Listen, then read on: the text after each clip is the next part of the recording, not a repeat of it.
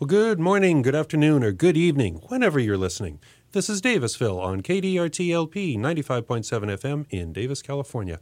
You can find us online anytime at kdrt.org slash Davisville.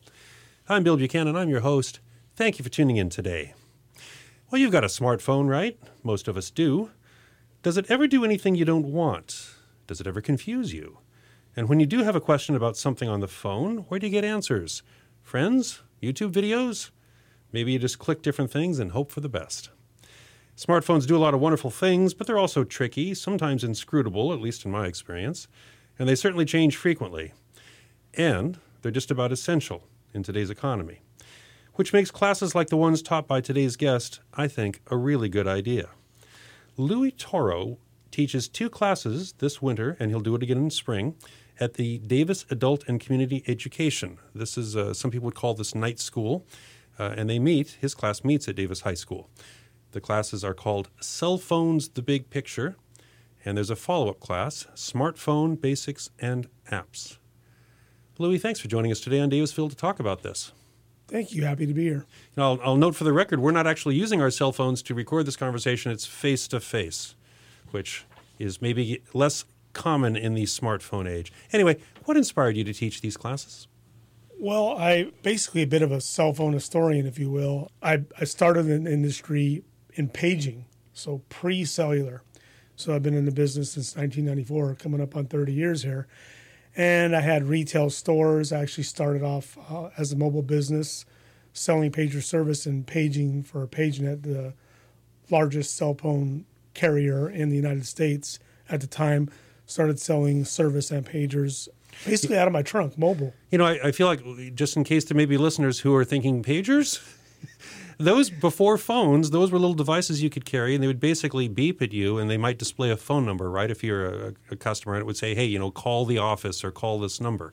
That, that's what you're talking about, right? It was. It was. Yeah, probably the original big market or accessible to the public. It was the, the, the beginnings of the the mobile uh, communication tools that were available to the public at large. Okay.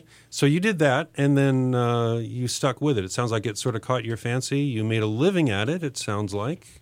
I did. And what do you do now? Currently, I am an investigator with the Yolo County Public Defender's Office. Okay. So you use a cell phone there probably in your job, but it's not the it's not the core of your job. Well, initially I was brought on to do case preparation, digital and multimedia case preparation, believe it or not, most of the criminal evidence that comes down the chain through discovery through the district attorney now is cell phone data, a lot of multimedia data, video data, and the public defender's office was drastically trying to play catch up to the public defender and law enforcement who's had high tech crime units for you know five to ten years now. So there was some monies, uh, I believe, I believe there was some monies given to the public defender's office to kind of develop um, playing catch up with an analyzing multimedia data via cell phone down, uploads and preparing and examining and authenticating that that data for criminal court present defense presentations. So that's part of what you do is help. The... That's the main cusp of why I was brought on initially, but we had kind of no idea where we were going to go with it all. And I was the first person to take the position in that emphasis. Uh, you know, uh, this kind of makes my point that these phones that we carry around with us, we call them phones, but they're not really phones, right? I mean, they're they're cameras, they're you know texting devices, and it sounds like they're a source also of crime data. Absolutely. Originally, I would say that probably a cell phone was going to become was just a mobile communication device, but it's become a mobile multimedia and computing device yeah. more than anything, which interestingly, the voice platform and even the text platform is now internet based. So it's not like we thought in the olden days where you had analog voice over from your old Ma Bell phone. It is actually digital. It's actually digital representation of your voice. So it comes through. It comes through. It's internet based through an app on your uh, on the phone. Yeah, you see, and I think to a lot of people hear that. I know, I know people who are confused by it. I, I worked for the tech department at UC Davis for a while. They don't really know how the phone works. I mean, they get the basic data comes to this device. I can do something with it here and send it out. This is part of what interests me, and part of what interests me about why you're teaching these classes is because these devices have become essential. But I think they're very opaque to a lot of us. Not necessarily deliberately so. I think it's possible for someone, if they really work at it, to study it and figure it out. But they're a bit of a mystery, and yet they've become essential. And so you're teaching a class that says, let's demystify it a little. That's how I see what you're doing. I mean, how do you see it? Well, absolutely. If I went back in hindsight and like I went, if I went back to any of the old precursor sci-fi shows or even movies or things like that, such as Star Trek, in essence, it's it's like the old Star Trek phaser, the beam me up Scotty device. And if you have never, if you didn't come through uh, the development, kind of the development and the genealogy of how those devices uh, were developed from one device to the other, that being the pager, even the Ma Bell phone, and how those technologies morphed into what is the modern cell phone, you'd be completely confused because you have no basis on where it came from. For a lot of people, specifically elderly people, my what I, I call my mature my mature audience, mm-hmm. my mature customer, they just get handed this device that looks like a Star Trek phaser and not given any instruction on it or where it even came from. You would think it's from the future, from outer space. Yeah. You know, I thought it's kind of amusing that we still call them phones when they're clearly so much more than that. But listening to you now, I get the idea that's maybe just one basic way we we can keep a hold of comprehension is we call it a phone. We know what a phone is, so this is a phone plus. Whereas if we called it a little and technology is prone to this, you know, jargon and weird names and things like that. If we called it a little pocket, you know, multi-use computing utilization functional device, we wouldn't know what it is. But you call it a phone, you think, okay, at least at least I know what to call it. So I'm sure you, your days are full, probably with your job. Why do you teach these classes? So once again, uh, well, I don't know, remember if I completely told the history, but I started off in, in, in paging. Yeah and I, I did it mobily and I had a full time job at the time and my customer base grew mainly because I was really approachable and really practical with my service and even cost and things of that nature. I was I was really uh, tried to be concerned with the overall experience and with price factors and approachability, even overall full customer service on how to use it. So that kind of trickled into a lot of education and looking at the full wireless uh, industry and what, what it was you could offer or how you might how individuals might utilize their pager. So I did a lot of education even in the beginning about why you'd want a pager, why you would go with me. So what I found was as as as it went on, I was doing a lot of full service work that a lot of people in the wireless industry weren't doing, such as I got into repair right away. I actually started off repairing pagers, and I was probably the first repair business for pagers that it did it on the spot, and and really intended to really offer immediate services for for my clientele base, and then that trickled into the demand was, hey, we like you. My, my customer base grew. So I got an office. Then that grew into getting stores. And once I got the retail stores, that's where I really realized that there was a big need for helping people understand these devices. It was one thing to hand somebody a product and say, okay, here you go. Um, I think you think you know what you're doing with this because it's emerging technology and you kind of got to be able to get on the floor and just run with it. But most people had them and they had no idea how they worked, is what I found. But we were really pushing that technology right away, even back in the paging days. So what occurred was, is as I went through the retail side and I started and I opened my full store, I found people in my store occupying a lot of my time figuring out how to use it. Whereas most of the stores just wanted to occupy the time starting your service getting your money, getting your contract, maybe upgrading your device every once in a while. Because I guess I'm a nice guy, I found oh. myself becoming a captive instructor yeah, to the I, masses. I mean, as, as, I was listening to you now, I was thinking, you know, when you, when anybody is selling a thing, you kind of market it, and that includes here's why you want it. But I get a sense that you were interested beyond just, hey, you've got it, out the door, goodbye. You wanted to explain them how it really worked. And I can see how that would lead to a class at, at now the Davis School where you're teaching people how it works. Who who comes to your classes? Both of them, the, the beginner class and then the more advanced. Well, both classes are pretty much they're overall entry level. Okay. And uh, I I call it my mature audience because I like to have a good time and joke around, and I do it in my classes. And I think that I think that it eases some of the frustration right away to just have people kind of take a deep breath and find some humor and we can we can all just find a space to play if you will play with the devices so now uh, but but uh, i think i'm hearing you say that this is that most of the people in your classes are what you would call a mature audience yes that's my joke call them, i call them, uh, okay. my mature audience or my mature clients elderly people yeah so but they're there because they want to learn how this works so yes okay yes. So these classes meet on Wednesday nights in Davis, and so people have to be available to do it, and so on. But how how many people do you tend to get in a class? Well, that's interesting. As I developed it, I found that there there I found that there's a sweet spot. About ten people is the sweet spot. If I get less than five, it's not not enough. If I get more than fifteen to twenty, it's too many because what occurs is is because it's an entry level course, that can be a, a, giant range. I mean, it could be an entry level course for from some elderly person. Most people have a cell phone now, but there are still people that are coming on board and getting a new phone, their first phone, and those people sometimes don't even know how to power it up, how to wake up the phone, or how to put the phone to sleep, which is the same button, the power button.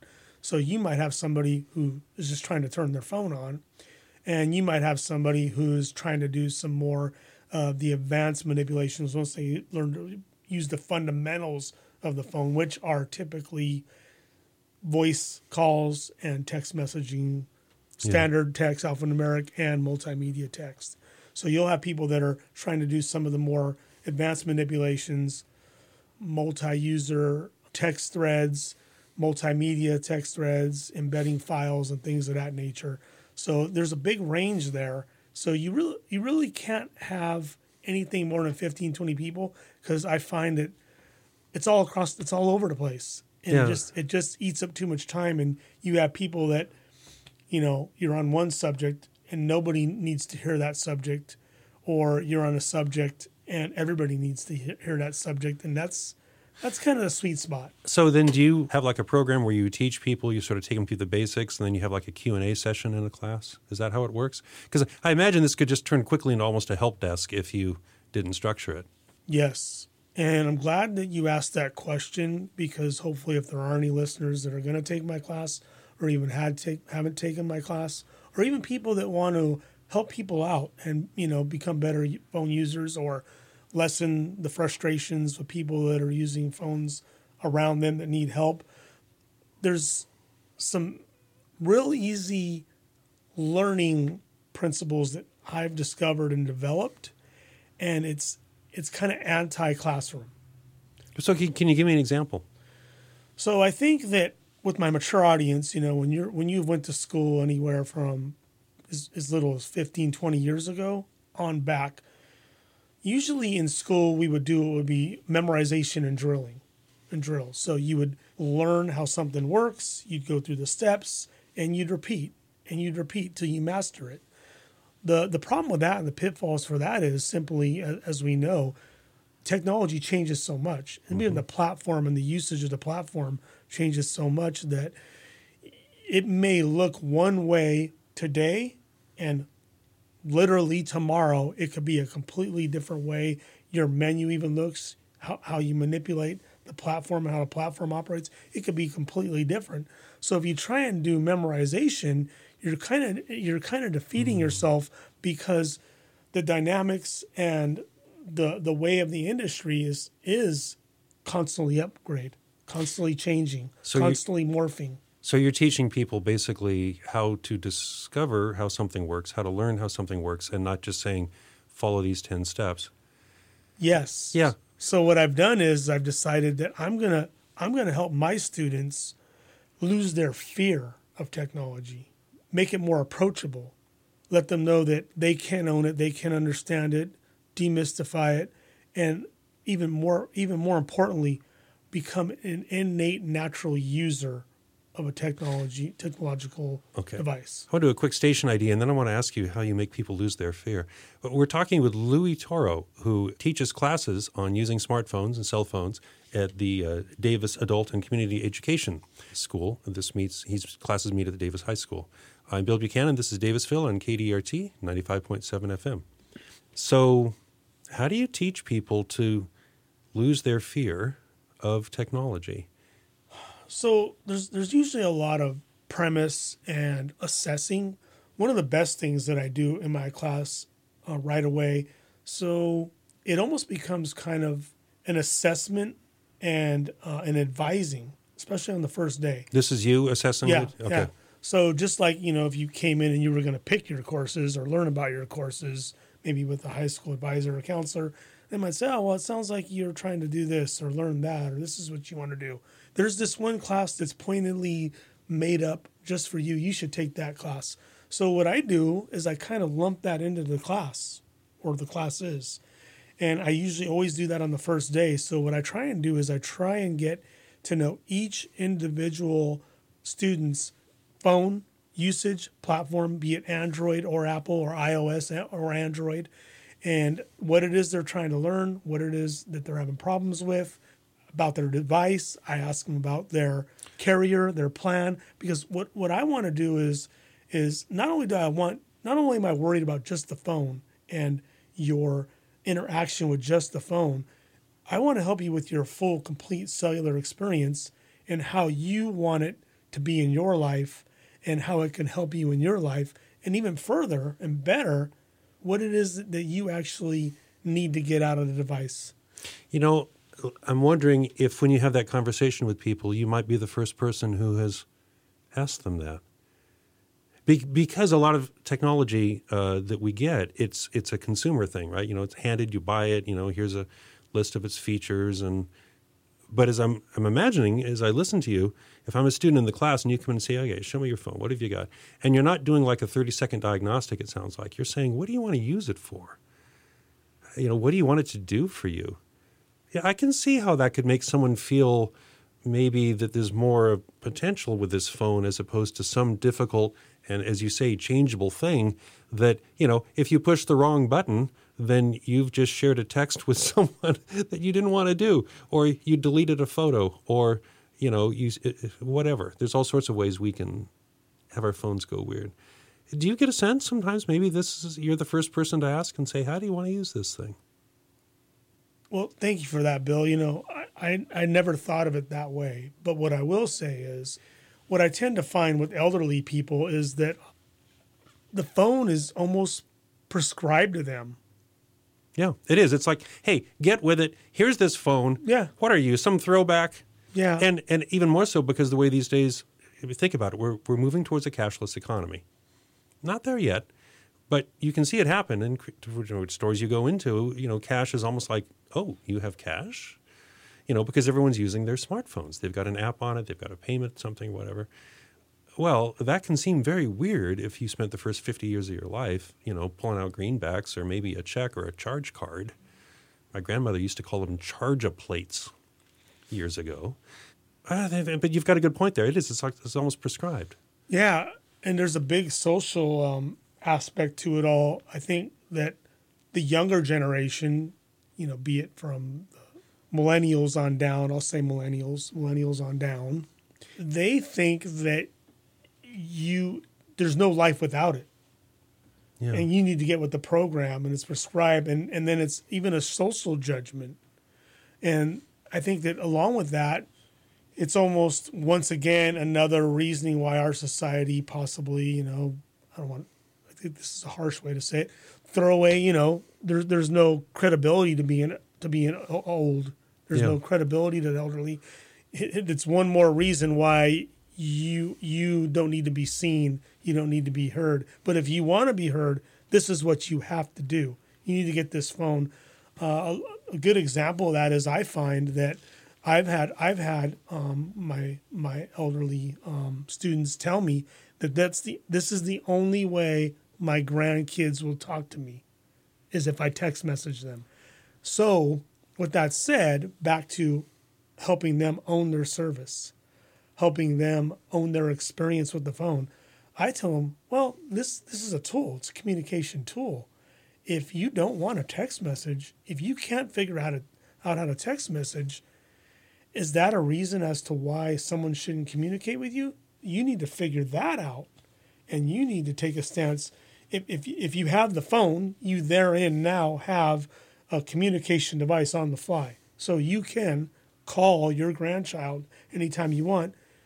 Maybe you need to do the retraining, and maybe you just need you need to make phone calls. So it's a, it, it should be a two way street. Yeah, well, and I, I, think you're going to an interesting place there. Um, we, we've tended, as technology has come on strong and changed, we've tended to think, well, the older you are, the weirder it is, and you know, you got to deal with it. But of course, it's continuing to change all the time. I know when I worked on campus, I worked in the tech department there in communications for a while. And it was interesting as the years went by, we found out that the people who knew best how to use email weren't the students. They weren't used to email anymore. Email was like, uh, you know, almost like postcards from a different era. Very fluent in the newer technologies they grew up with, but email was already getting to be a bit long in the tooth for them. Okay, so my point is if you're a certain age, email is still a newfangled thing each generation coming up has new technologies, new iterations of technologies that as they get a little bit older, suddenly those iterations become outdated themselves. I, I, guess my point is there's a lot of ferment here, and at a certain point, it isn't just about age and what someone grew up with, and you know, it's how do you use the darn thing. We've got oh I don't know six seven minutes left. I want to ask you what's a common what's maybe the most common question your students ask you about their smartphones it, it probably almost always has to do with uh, interaction, app app interaction, and why certain things aren't automatically don't automatically move forward. So in other words, mm. why can't they just simply figure out a, a big one is almost always downloading files and emails through the phone, text messages, how do they send them? How do they how do they open them up and move them around when they get them? So they tend to don't understand that there are layers to the device, just like a computer. So the main thing is is, is giving them a lot of analogies that it's similar to, so that they can manipulate the phone in the way that they're trying to manipulate it. So ma- mainly is just understanding that there are layers. There's just not one leap because they're unfamiliar with it and they think of this, you know, just this modern miracle. It isn't really a miracle. There are layers and you have to fundamentally immerse yourself in it. And once you do that, you'll see how it triggers into where you want to get to with a broad understanding. You'll be able to manipulate device in any way you want. So, so in other words, there's a system to it. There's yes. a way to make it work. It isn't just a magic black box where you hope you shake it the right way. Yes. You know, I've read suggestions. Uh, you know, one of the things about smartphones and cell phones is people feel they're almost too attractive, too engaging. You know, people can lose too much time in them. There's this idea that um, if people are driven by their smartphones, distraction, maybe they should get a cell phone. And I guess we should make clear the distinction, right? A smartphone is basically a computer phone, and a cell phone is that was like an earlier stage of the phone, right? That was for phone calls and texts and things like that. Yes. Um, so in other words, if you switch back to a cell phone, a flip phone, or you know Jitterbug, I think they're called for. There's that one that's marketed for people who want a really simple phone. That's one way to sort of wean yourself off of the uh, content that's delivered by smartphones. You know, whether it's watching too many videos or you know, social media, and you know that's a whole subject about the good side and the bad side of that. But or this other idea of switching your screen to black and white so that the smartphone is less enticing with the idea that this helps encourage people to live more outside of their phone rather than in their phone. I was curious to know what do you think? What do you see as someone who teaches how to use smartphones? Do you think people are spending too much time with them? Do these tricks help if someone wants to disengage?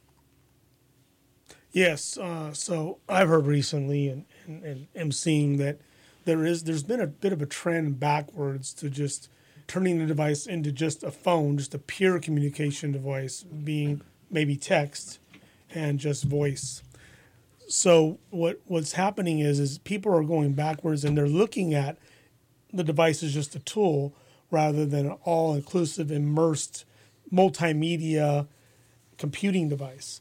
So there are people that once again just want to text, just want to do voice, and they're doing that by getting dummied down phones, moving back to just a cellular phone. There are things, there are ways you can turn those a, those more complex aspects of the phone off.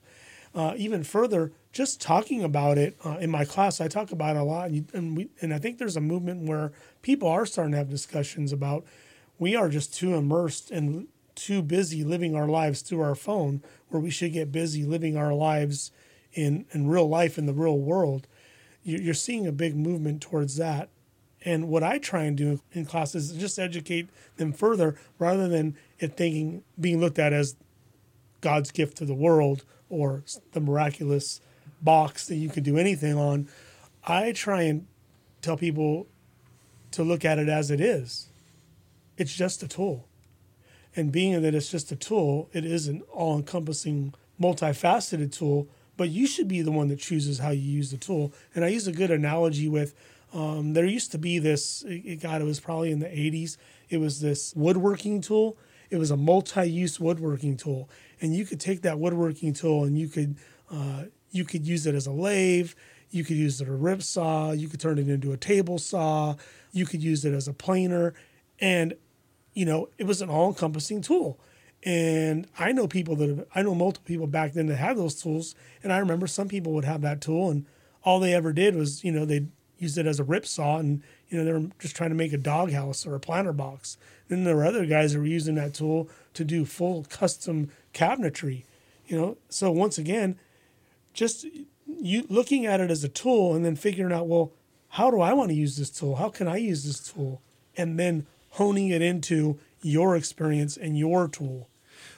I think I'm hearing you say in there, don't buy the hype. Get the tool you need, use the tool you need. If it's not what you need, change it, learn how it works. It's really that simple and should be that straightforward. Yeah. yeah. Louis, this has been a fascinating half hour. I appreciate this. Uh, thank you for coming in to talk with us. Thank you. It was great. We've been talking with Louis Toro. He's teaching classes on cell phones and smartphones at Davis Adult and Community Education, meeting at Davis High School. Should mention uh, DACE is, you know, it's basically a, an organization in town that teaches classes, community classes, uh, some language classes, things like that. So this is right up their alley. If you want to learn more about it, their website is dace.djusd.net. DJUSD meaning Davis Joint Unified School District. And you can find out about Louis' classes there. He's teaching this term and again in spring. Louis, thanks again. Thank you. I am Bill Buchanan. This is Davisville on KDRT 95.7 FM. Radio, if you're old school, podcaster, if you're new. Thanks for listening.